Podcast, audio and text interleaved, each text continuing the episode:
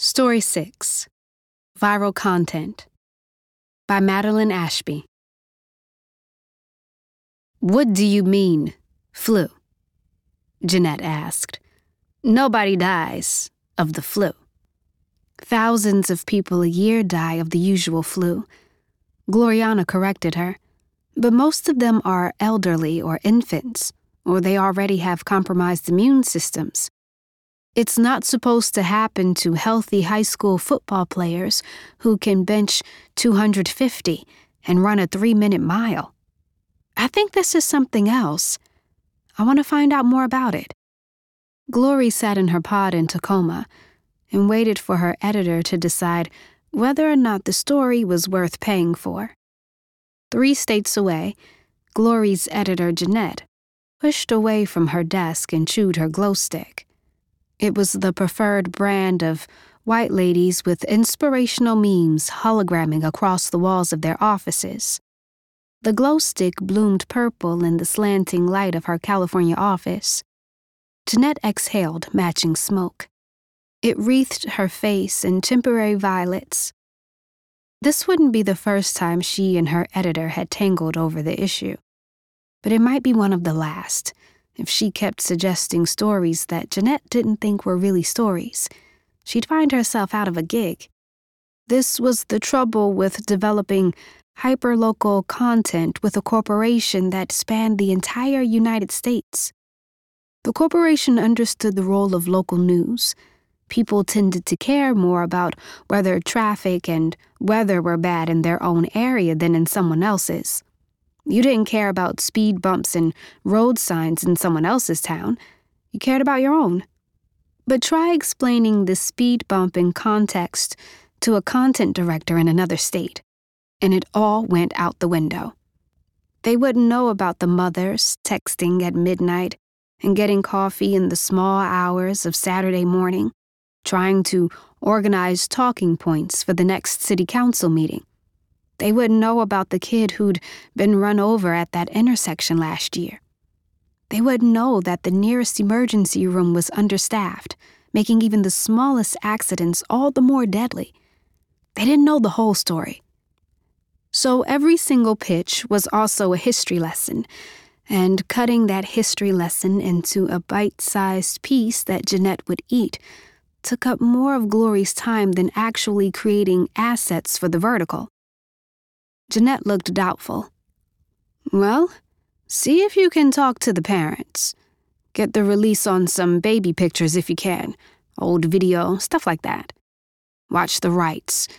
The funeral homes like to copyright whatever they produce for the memorial. Tears rose in Glory's eyes. She had watched Tyrone Weathers play since he was in junior high. She'd watched his cousin Jeremiah go all state for Lincoln High and then go on to play for Oregon State. There was talk of a Seahawks scout.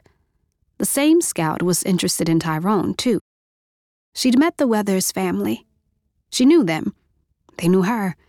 They'd seen each other at tailgates, at bake sales, at car washes, at casino nights and silent auctions. They didn't need the money, but the school did. And the family invested just as heavily in their community as they did in Okanagan Valley vineyards that gained them their fortunes. Okay, she said. I'll ask. She cleared her throat. But I think we can also turn it into a microcolumn on preventing the flu, getting the flu shot. You know the content policy on discussing vaccines. Jeanette's voice was flat. Not just the flu shot, but any vaccines we don't bring them up. Bringing them up just brings up more drama. It draws the crazies out of the woodwork on both sides.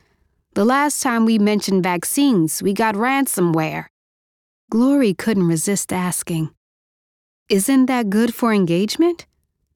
Jeanette's brows crept up her forehead as far as her most recent fillers would allow. I'm going to pretend you didn't just ask me that. You know about the embargo. Vaccines are on the list. There are just some things we don't cover. Jeanette took another drag from her glow stick.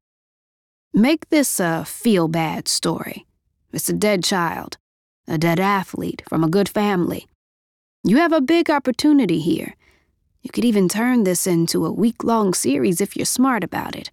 A series of interviews, think pieces, maybe a profile of the team, the coach, all that.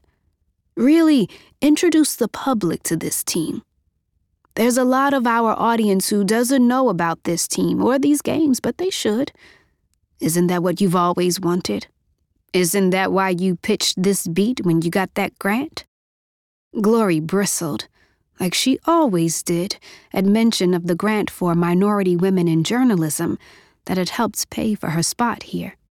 And, like she always did, she held the anger inside, imagining years and years of pressure, turning it slowly into a diamond where her soft spots used to be. Jeanette's style was toxic, but her instincts weren't wrong. This was a good chance to share more about what made the team special with the community at large, and that was partially why she had pitched the beat. Tacoma needed a win. It had served as the poor cousin to Seattle for too long, the butt of too many jokes, whether it was about the aroma of Tacoma or some bad sketch from the almost live revival on the Pirate Channel. By focusing on young athletes and their dedication to their teams, she could shine a light on all the things Tacoma was doing right, finding a way to keep kids healthy by sponsoring athletics and other after school programs. So, she covered their fundraising efforts, she covered their injuries. When the girls' volleyball team went to the state championship, she made sure to go and share the photos from her drone with the team parents. When the marching band hosted a spaghetti dinner to raise funds for new uniforms, she donated her time and funds. She attended harvest fairs and winter carnivals and spring flings. Her own experience of high school was terrible. She'd bounced between Lincoln and Stadium, kicked out of one and needing escape from the other. It struck her each time she walked the halls. There were the lockers where her head had been slammed in. There was the water fountain where someone had pulled her pants down. Now she was an adult, and the hall seemed smaller, and the kids all looked so smooth and fragile, like tadpoles. And one of them was dead. You're right. In her experience, these were the magic words for dealing with Jeanette. You're right. It really is a good opportunity. It's a tragedy, but it's also an opportunity. Exactly, Jeanette said. I'm so relieved to hear you say that. Now see what you can get from the parents. Glory ditched her pod once the rain started to find better internet coverage at the community center. The weather always played hell on her receivers. The corporate mailing list at her building said it had something to do with humidity, how the cables weren't designed to take the rising temperatures. On Wednesdays, the community center ran a killer deal on spicy teriyaki with macaroni salad and shredded cabbage for only 10 bucks, or 3 cans of food for the food bank. It only cost 2 cans if you got the vegetarian option, and Glory always did.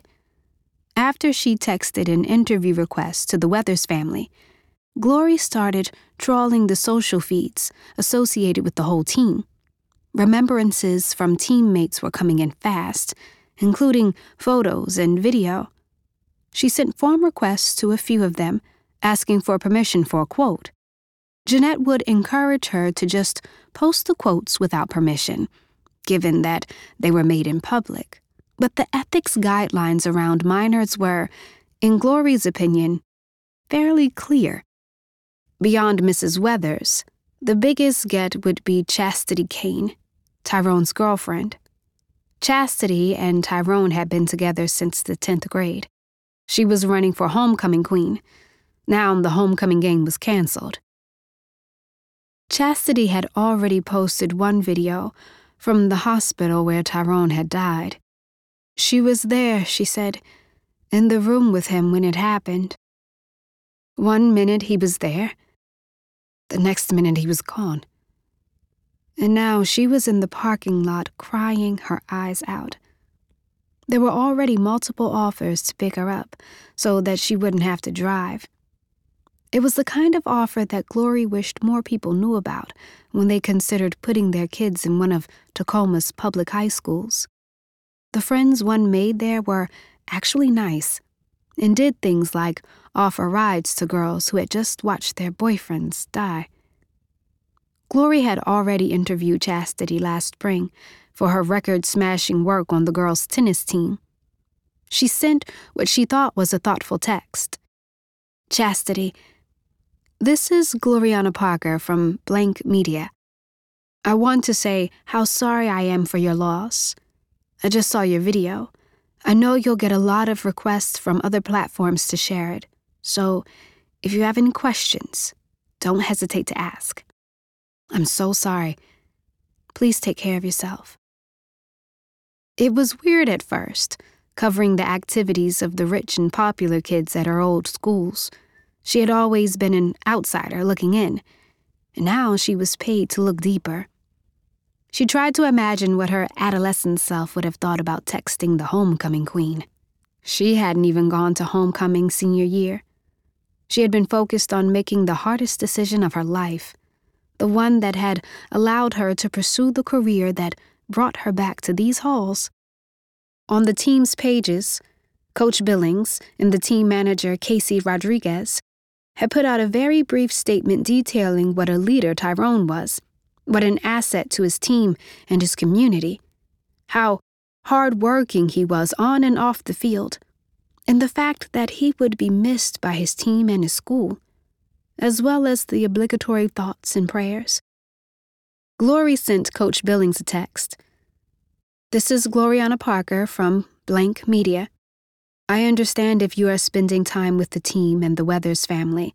However, I would really appreciate an interview later this week, as would fans of the team.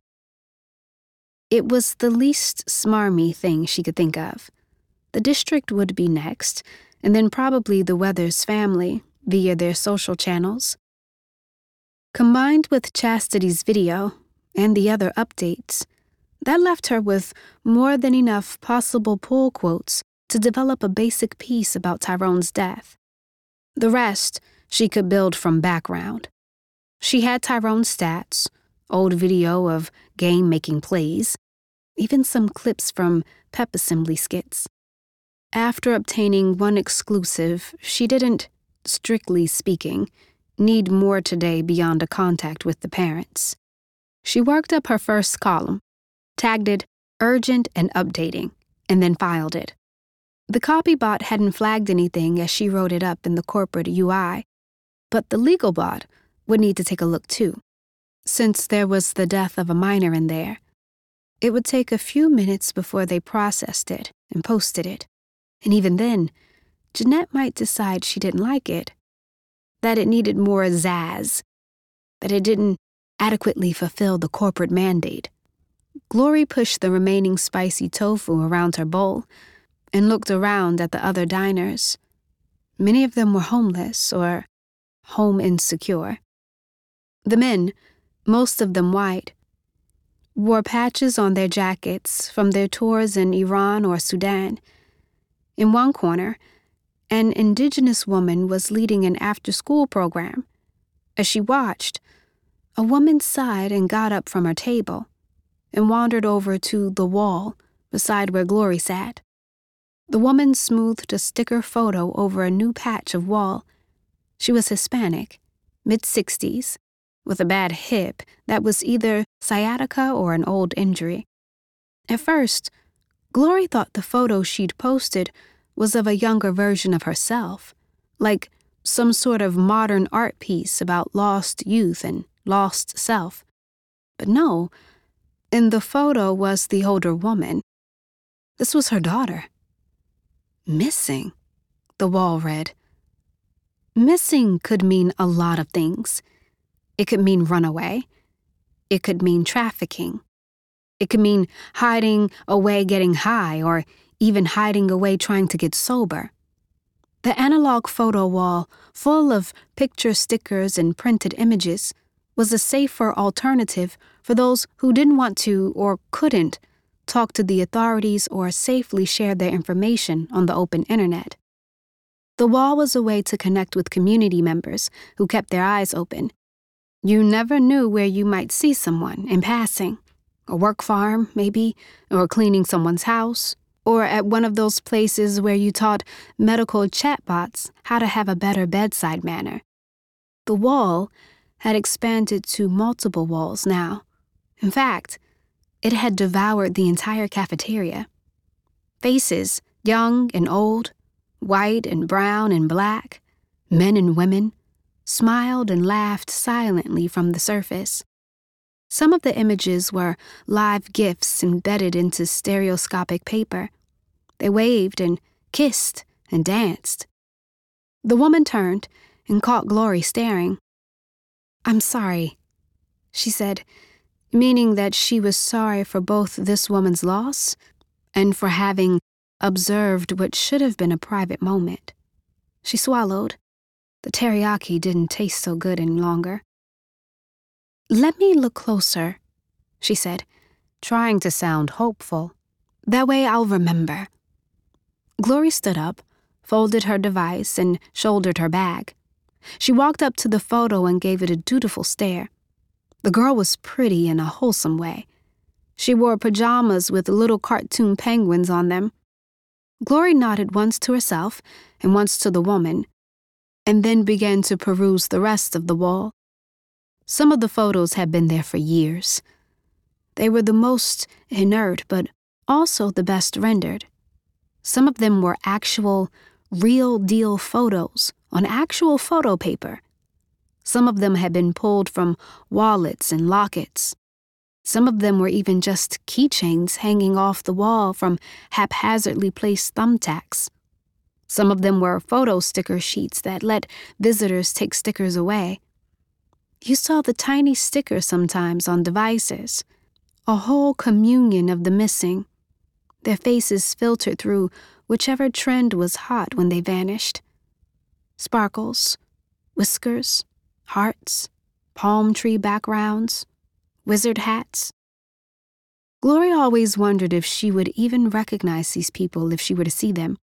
If she happened upon one of these faces on the street or in a park or staring dolefully from the stoop of a building, would she be able to connect the smiling face from the photo with the one she actually beheld?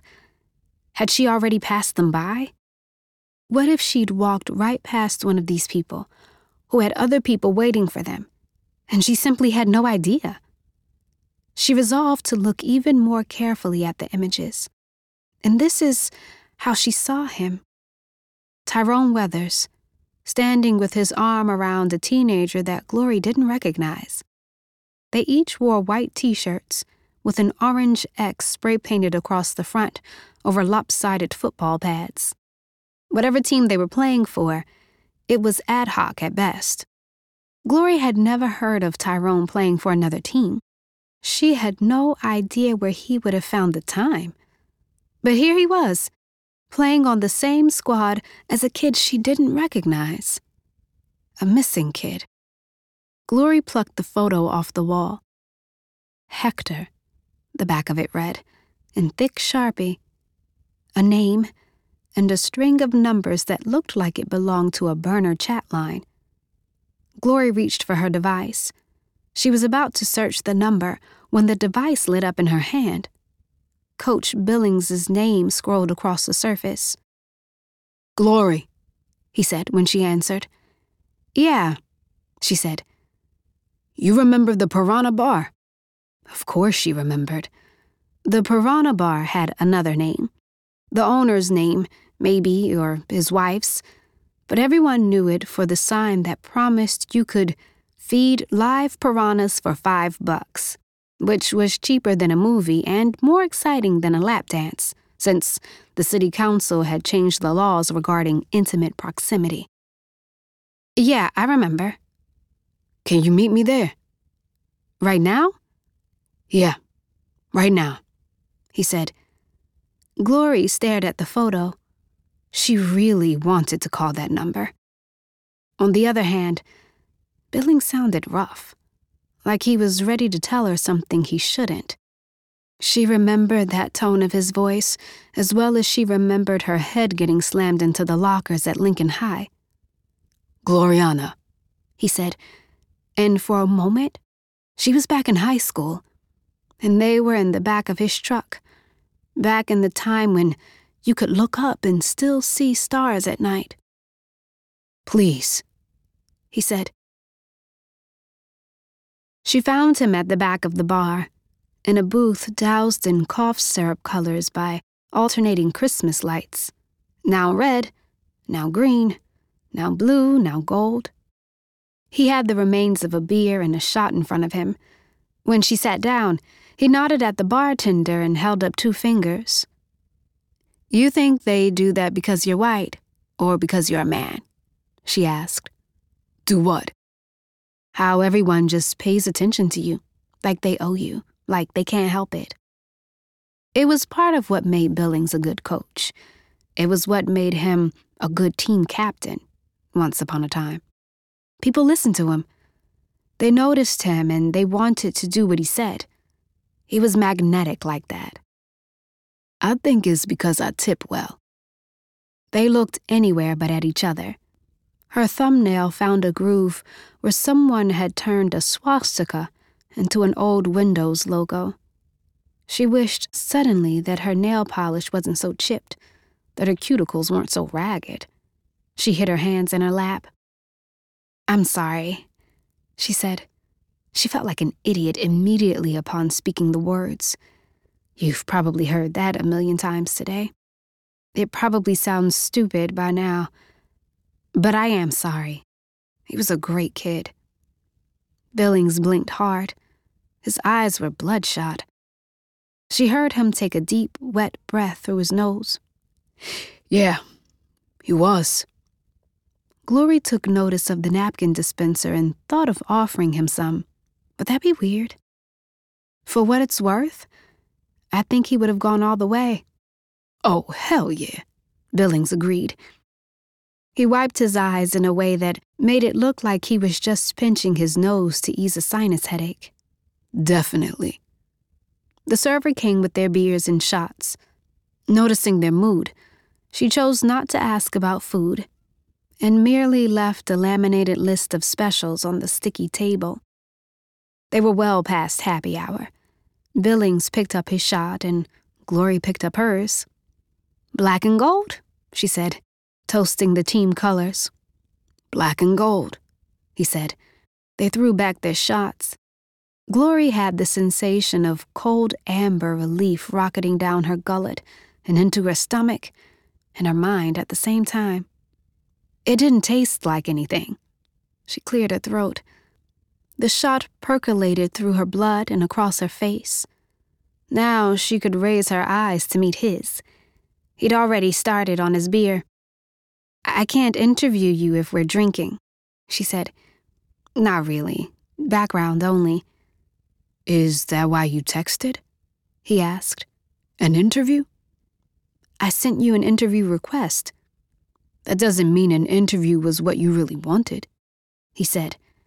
I thought you just sent that so you were covered at work. He threw himself back in his seat.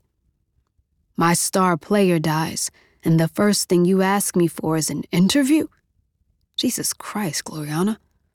Her mouth opened and then snapped closed.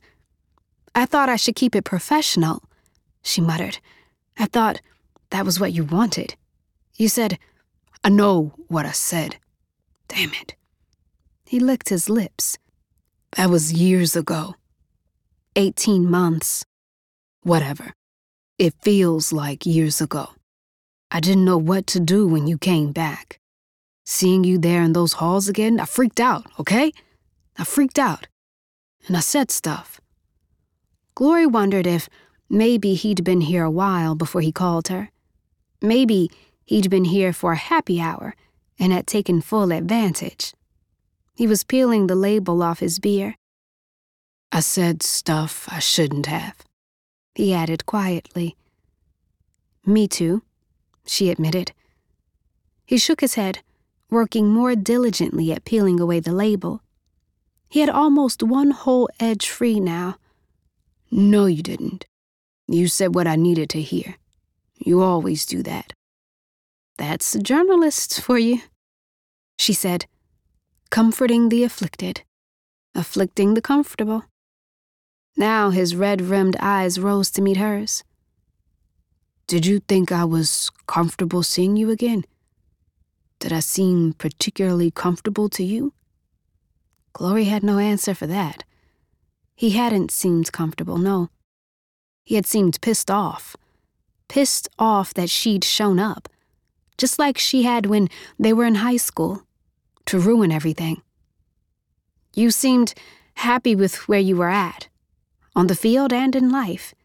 You seemed like you had things figured out.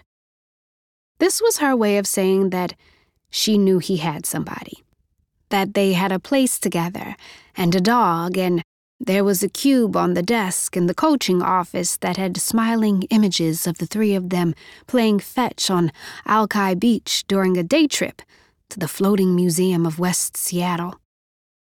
I didn't want to mess that up, she added.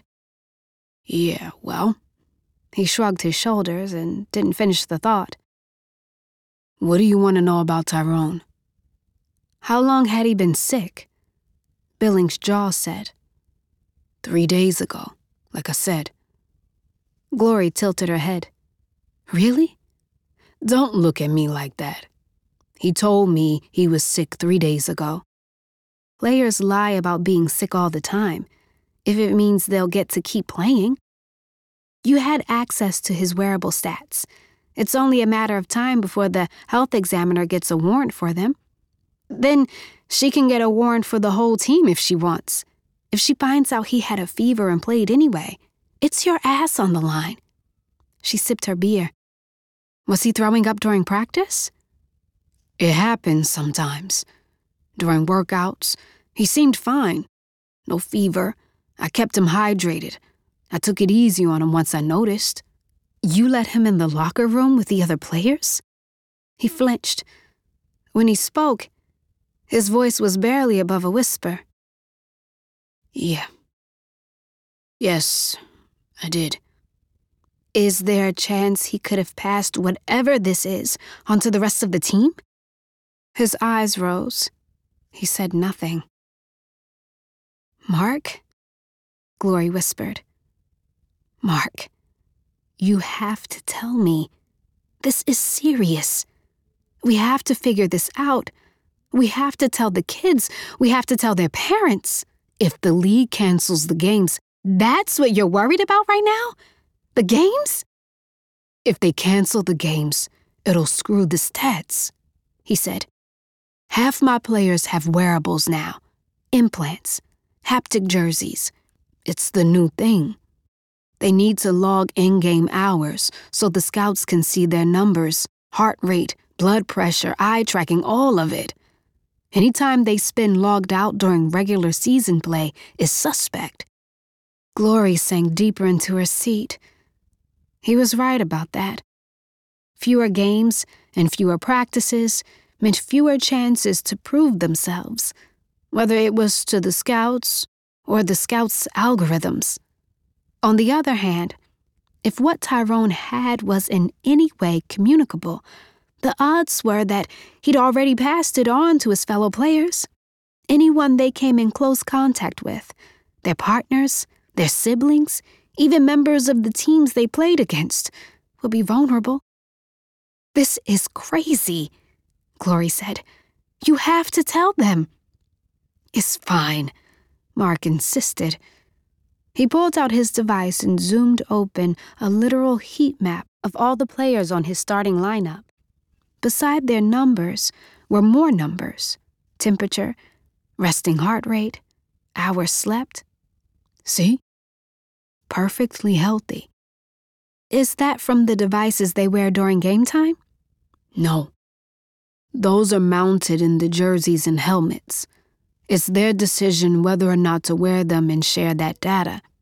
This is just from a free app that's built into their watches or their wristbands. Most of them got it as part of a community healthcare initiative back when they were in junior high. It was part of a study on how insulin resistance impacts cognitive development. I tweaked it a little. He paused and seemed to notice the expression on her face. What?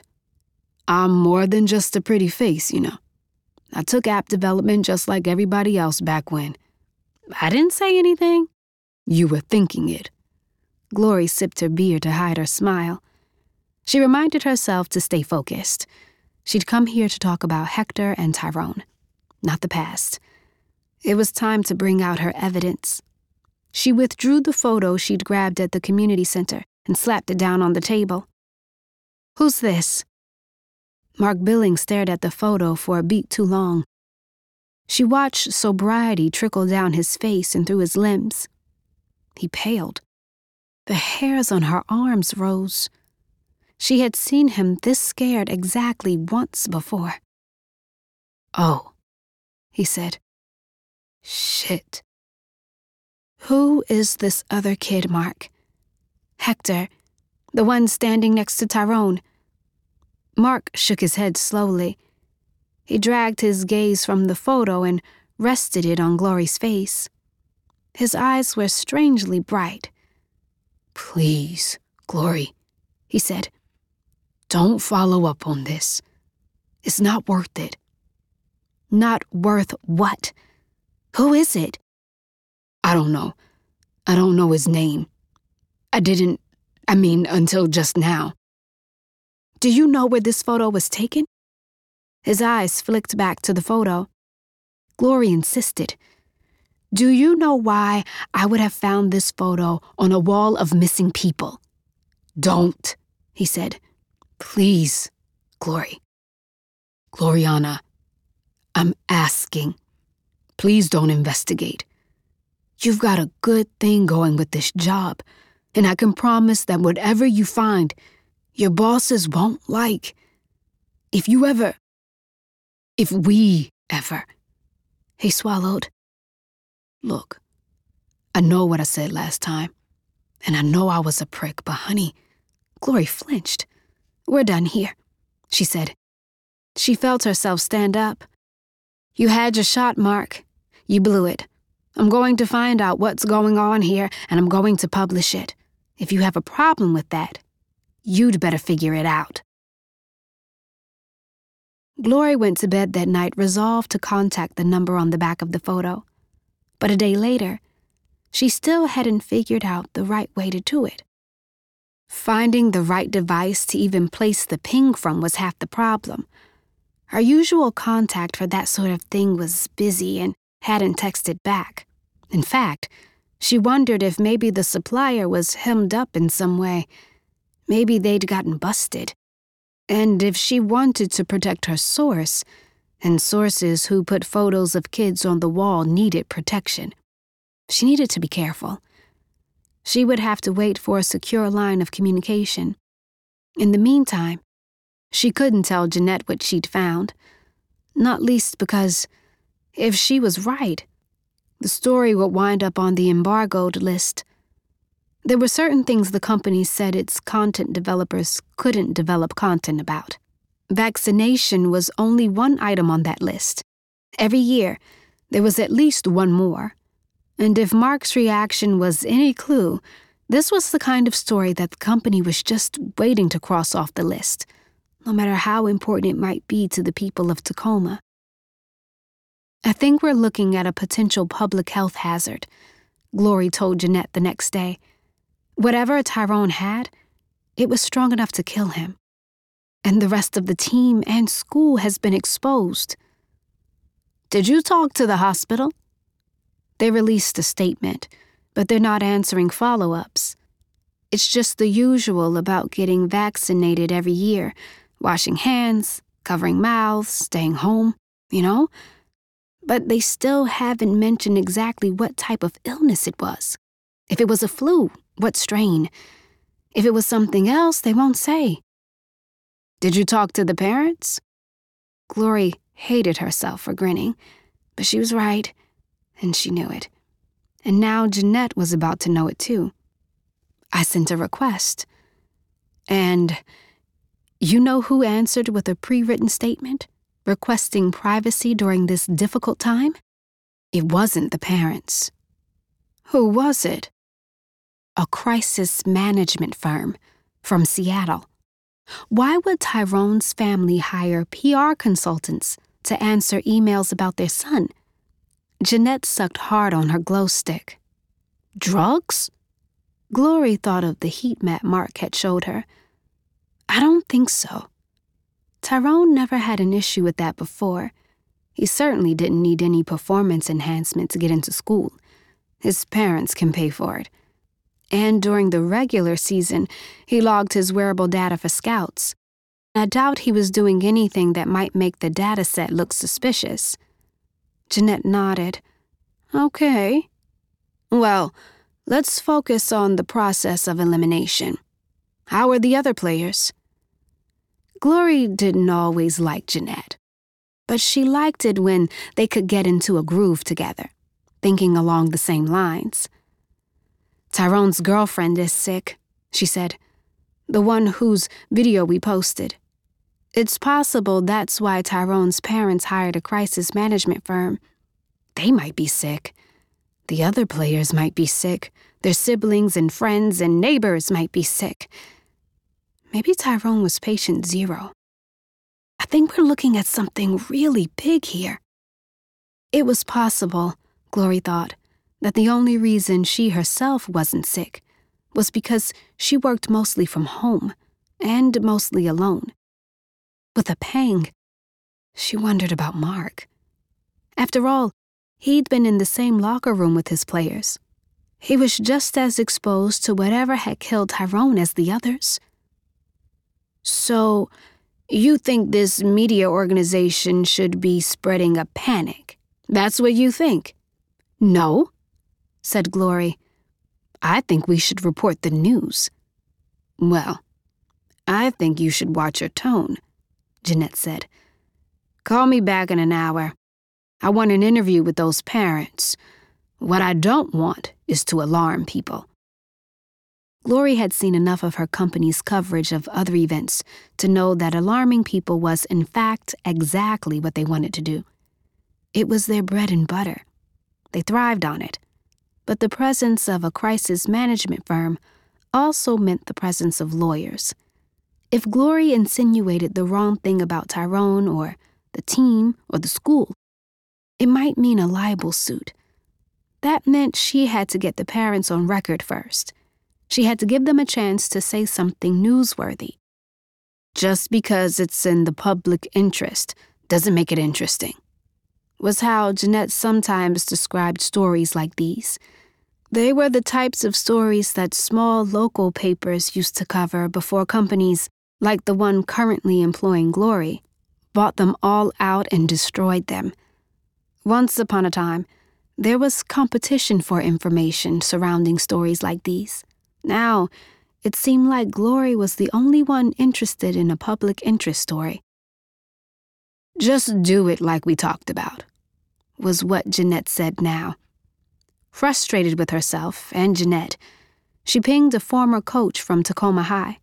Paul Krause, who had a killer handshake and a meandering interview style. He always gave up too much of the goods when she asked him about his own players. Maybe he'd heard something and would have too much to say about it now. Moreover, he'd coached Tyrone over summers in his Pop Warner years. He had a personal connection to the story. On both counts, he would want to talk. If nothing else, he could lend her some local color on whatever she wrote up next. I wondered if you would call, he said.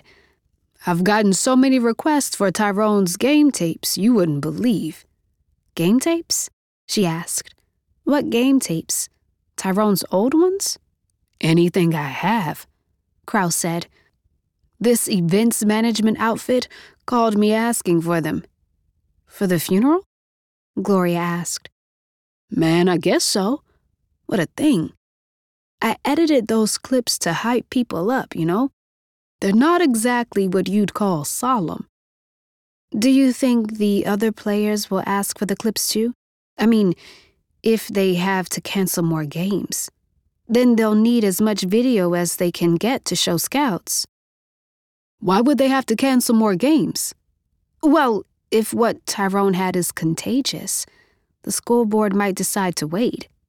I mean, if Tyrone's team plays teams from other schools, the kids from other schools might get it too. Good Lord. I hadn't even thought of that. I thought he just had, you know, stomach flu, food poisoning, something like that. Glory crossed her fingers. Not only was she about to lie, she also needed a lot of luck. Well, I know that they've already canceled the volunteer league games Tyrone was involved in. Silence. Glory stopped breathing. She shut her eyes, her fingers locked together painfully. Oh, I didn't know it was a league. Is that for Shenandoah Baptist? He pinged me about a donation last year for their annual auction, just some of my time for one on one coaching. His mother is on the church council. He didn't say anything about a whole league, though. She let out her breath as quietly as she could manage. I guess I must have misheard something. Maybe it was just the one game. They hung up, awkwardly, and Glory stared at her little lunar module of an apartment. It was really just a bedroom. In her building, the kitchens and even the showers were communal. It was the only way to deal with the real estate crisis. Now, all she could think of was the epic viral load waiting in any of those spaces. How long would it take something truly dangerous to make its way through the complex, through the neighborhood, through their town? And where had it come from? She looked at the image. She had a sick feeling she knew where it was taken but she would have to verify that hunch on her own before jumping to conclusions. She needed that burner device, and she needed it now. Glory sat outside a gaming den, waiting for her contact while she scrolled through the Weathers family media profiles. Rain slithered down the walls of her auto, blurring the pulsing lights advertising this particular offshoot of the Museum of the City of Seattle. Beyond the lights, and inside the converted shipping containers, tourists could see what the cities were like before the quake. There had been a big public health scare then, too. After Cascadia, E. coli leached into the water supply when the sewer lines broke. In response, local communities had organized drives for water purifiers, and the universities open sourced their research into bacteriophagic water additives. But those solutions arose only because an informed populace had the know how to ask for and develop them. They understood the risk and acted appropriately. The knowledge that E. coli wasn't at all politically controversial, at least not at the time. It was a bad mark on the lobby that had pushed to privatize the sewers entirely, but that story came later. No one actively tried to suppress the information as it emerged. At the moment, another public health crisis might be brewing right under Tacoma's nose. And if someone didn't break the story, then no one would be the wiser until it was too late. Someone knocked on the window of Glory's auto, trying to sell her soup out of a massive barrel on wheels. She waved them away and refocused on the Weathers family. Tyrone Weathers' mother was indeed a member of the church council at Shenandoah Baptist. She was right there on the church's website and in its social profiles. Her signature project was the church auction. The money it raised was split between improving the church building and funding a community health clinic with a clean needle site. Tyrone himself had, according to his profiles, been active in the church's youth group it met on Wednesday evenings from 7 to 9. There was no mention of volunteer football coaching, but there was mention of mission work.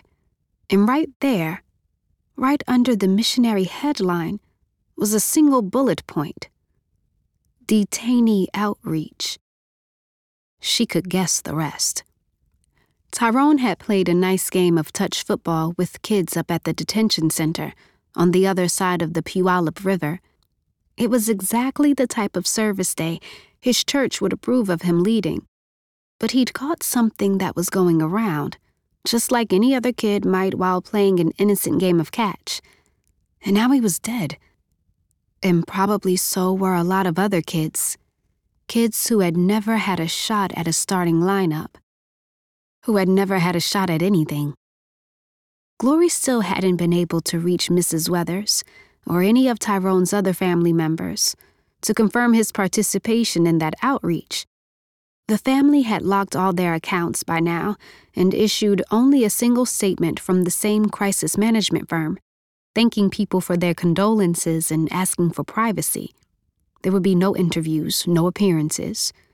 On their respective walls were messages from local parents and other community members expressing their concern and sympathy, and saying that they were considering pulling their own children from school until more was known about whether the stomach flu was contagious or a case of extremely violent food poisoning, combined with a hardworking athlete's unique case of dehydration.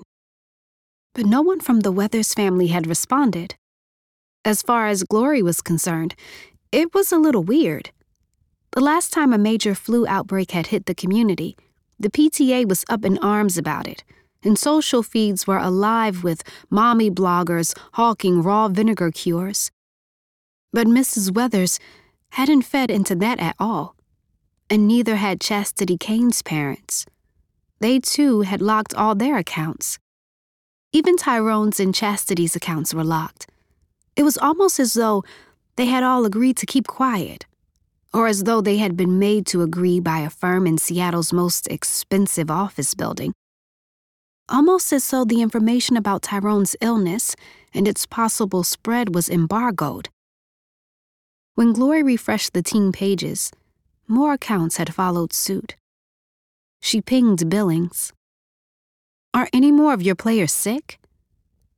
I have no comment at this time. So they are sick. I have no comment at this time. Are you sick? How are you feeling? You were in contact with them too, and I saw today you had to cancel another game. Where are you? Glory didn't answer. Let Billings sweat a little. The longer Mark worried, the more likely he was to give up something good. She deliberately turned her device over and folded her arms. Not since high school had she worked so hard to avoid texting him back. But the old skills were still there. She could remember what that particular strain of self discipline felt like. Dealing with him always meant finding hidden reserves of it. She didn't need him, she reminded herself. She had other sources. She could break the story without him. Their son would be in high school by now the same age as Tyrone. He might have played football, or maybe not. Maybe he would have been not much of a team player, like his mother. Or maybe he would have surprised them, been someone totally different. Some chess prodigy or programming genius or one of those creepy kids who developed his own particular color of mold. Now they would never know. The adoption was private, enclosed. It was that fact which Mark could never forgive. It wasn't the decision to give up their son, it was the choice not to leave a trail of breadcrumbs behind. At least, that was what he'd said at the time. But Glory had her doubts. Another knock jolted her out of her thoughts. Glory recognized the kid on the other side of the glass and popped open the door. A kid with leopard print hair and a shiny red jumpsuit slid into the auto. Sorry about that, Jag said. They smelled like bubblegum vapor and new shoes. The jumpsuit squeaked as they wriggled down into the seat. Took forever. It's fine, Glory said. Short notice. She held out the photo.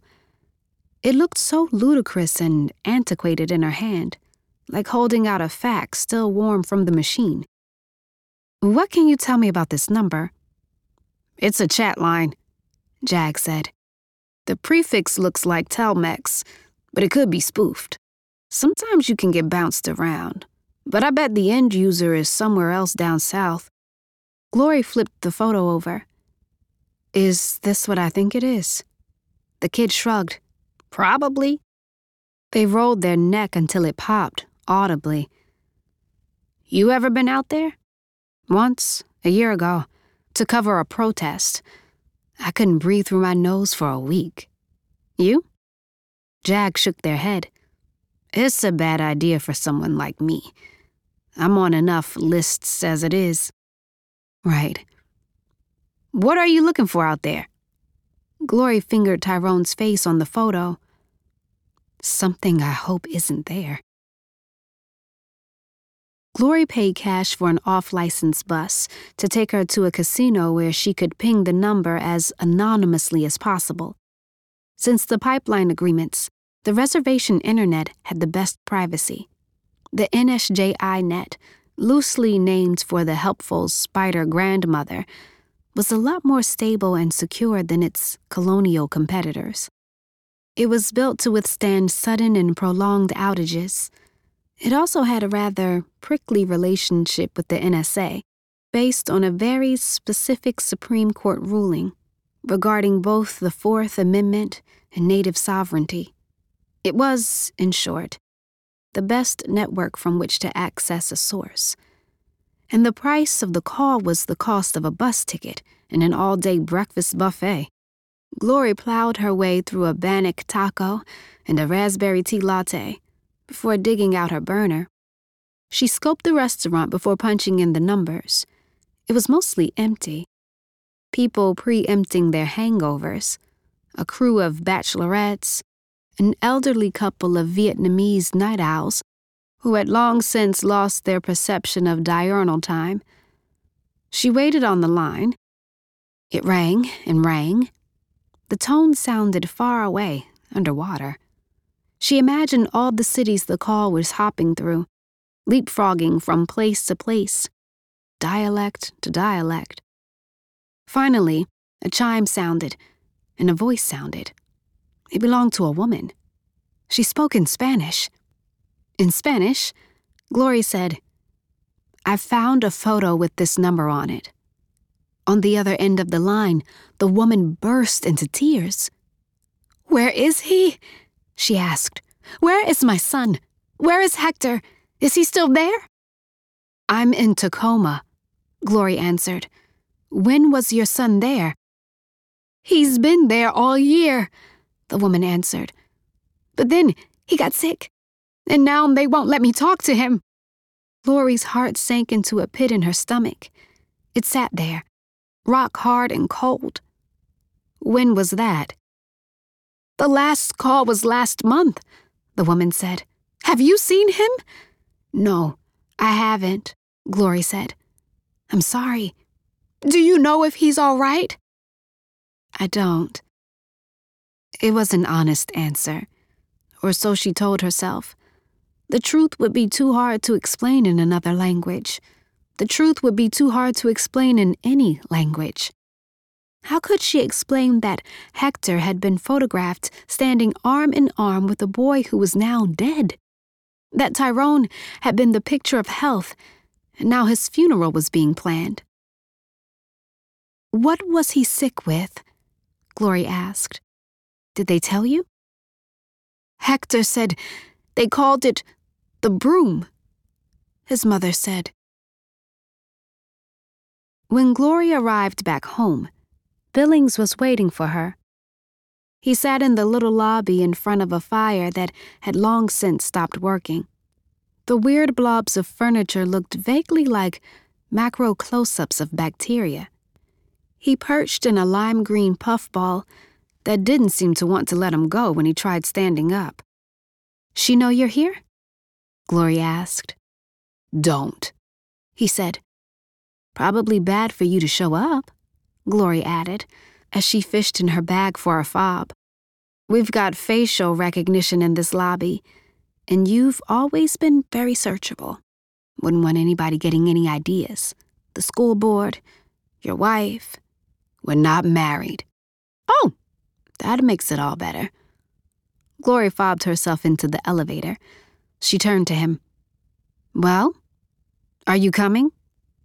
They didn't speak until she'd let them into her place. It wasn't much more than a container with a sleeping bench along one side and a set of small kitchen appliances on the other. The books provided all the insulation. Still smells the same, Billings said. Like your room, I mean. It smells like your room used to smell. Yeah, well, I'm lucky they still make my conditioner. Glory poured them drinks. It was the condo's very own brand, the cheap kind the store downstairs got in bulk. Apparently, the real estate developers also owned some distilleries. Lately, it was like no one company did any one thing any longer. The dating services sold makeup, the makeup company sold playlists, and the condo sold booze so you wouldn't leave the house. She handed a glass to Billings. Where were you? He asked. Casino. Did you win anything? Some information. She collapsed onto the bench and swirled her drink in its glass. If she let the ice cubes melt out a little, it wouldn't taste so cheap. She brought the photo out from her bag and held it up. When did he visit Kidmo, Mark? How long ago was it? Do you know? Don't call it that. She tucked the photo into her shirt. I think that's what the kids themselves call it, or so I'm told. We're not really allowed to talk about it at my place of employment. Is that why you haven't published your piece? That's one reason. The other reason is that if I breathe a word of it to my editor, she'll probably fire me the company that owns and operates the Near Center? Well, its affiliates are a big source of ad revenue, which means I need all the facts. She sipped her drink. Did you know that during the Japanese internment, dysentery was so common at the Jerome Relocation Center that they called it Jerome disease? Billings hung his head. No, I did not know that. Did you know that by 1947, only 25% of Israeli citizens were concentration camp survivors? But those survivors accounted for over 60% of all tuberculosis cases in the entire country? You've been doing your homework. 20% of the survivors at Belsen had TB. One fifth. Those who lived had it for the rest of their lives and the armed forces that liberated the camps took TB all over the world when they went home. And that's just one disease. There was dysentery, scabies, typhus, malaria. They didn't have those diseases when they went in, and it wasn't some big experiment either. The conditions made them sick. Billings held his hands open. I don't know what you want me to say, Gloriana. I want you to help me get my foot in the door with Mrs. Weathers. She can confirm everything. Or she will, eventually, especially once it starts happening to other kids. Glory's head tilted. You didn't just show up here out of concern for my well being, Mark. You saw something that scared you, and I bet it has to do with the wearables your starting lineup has. Any of them feeling feverish lately? Billings raised his gaze to meet hers. If I tell you, will it be off the record? People are dying, Mark. Kids. Your kids. He ran a hand through his hair. She had never noticed until now just how much it had thinned in recent years. They haven't let a reporter in one of those places in years. It's a big deal that Tyrone and his youth group were even allowed in. He was proud of it. He said they had to sign a million forms. That's probably why Tyrone's parents hired PR people. You heard about that, huh? She pulled the photo back out of her shirt. She held it in front of his face. His name is Hector. I talked to his mom today. I don't know much about her, but I'm willing to bet she can afford some big, fancy crisis consultant to help track down her son. And I didn't have the heart to tell her that what happened to Tyrone had probably already happened to her boy. And that it was probably going to happen all over again to some other kid. Other kids. Billings stared at the photo. Occasionally, his focus would break, but inevitably, it would always return. There was his star player, his great shining hope, standing next to a stranger. Do you know what it is? He asked. Flu? Something else? No, I don't know. But I think you and I are sitting on a story that's big enough to get the CDC to investigate that center. Me and you? You and me. She nodded at his jacket. You've got the wearable data from your players. You know who's sick and who isn't. You're the difference between somebody paying attention to the story because it hits people locally, and everyone forgetting about it because it happens to people with numbers instead of names. A month later, after some of the dust had settled, she showed up at the Weathers family home. It wasn't quite a McMansion, more like a fast casual castle.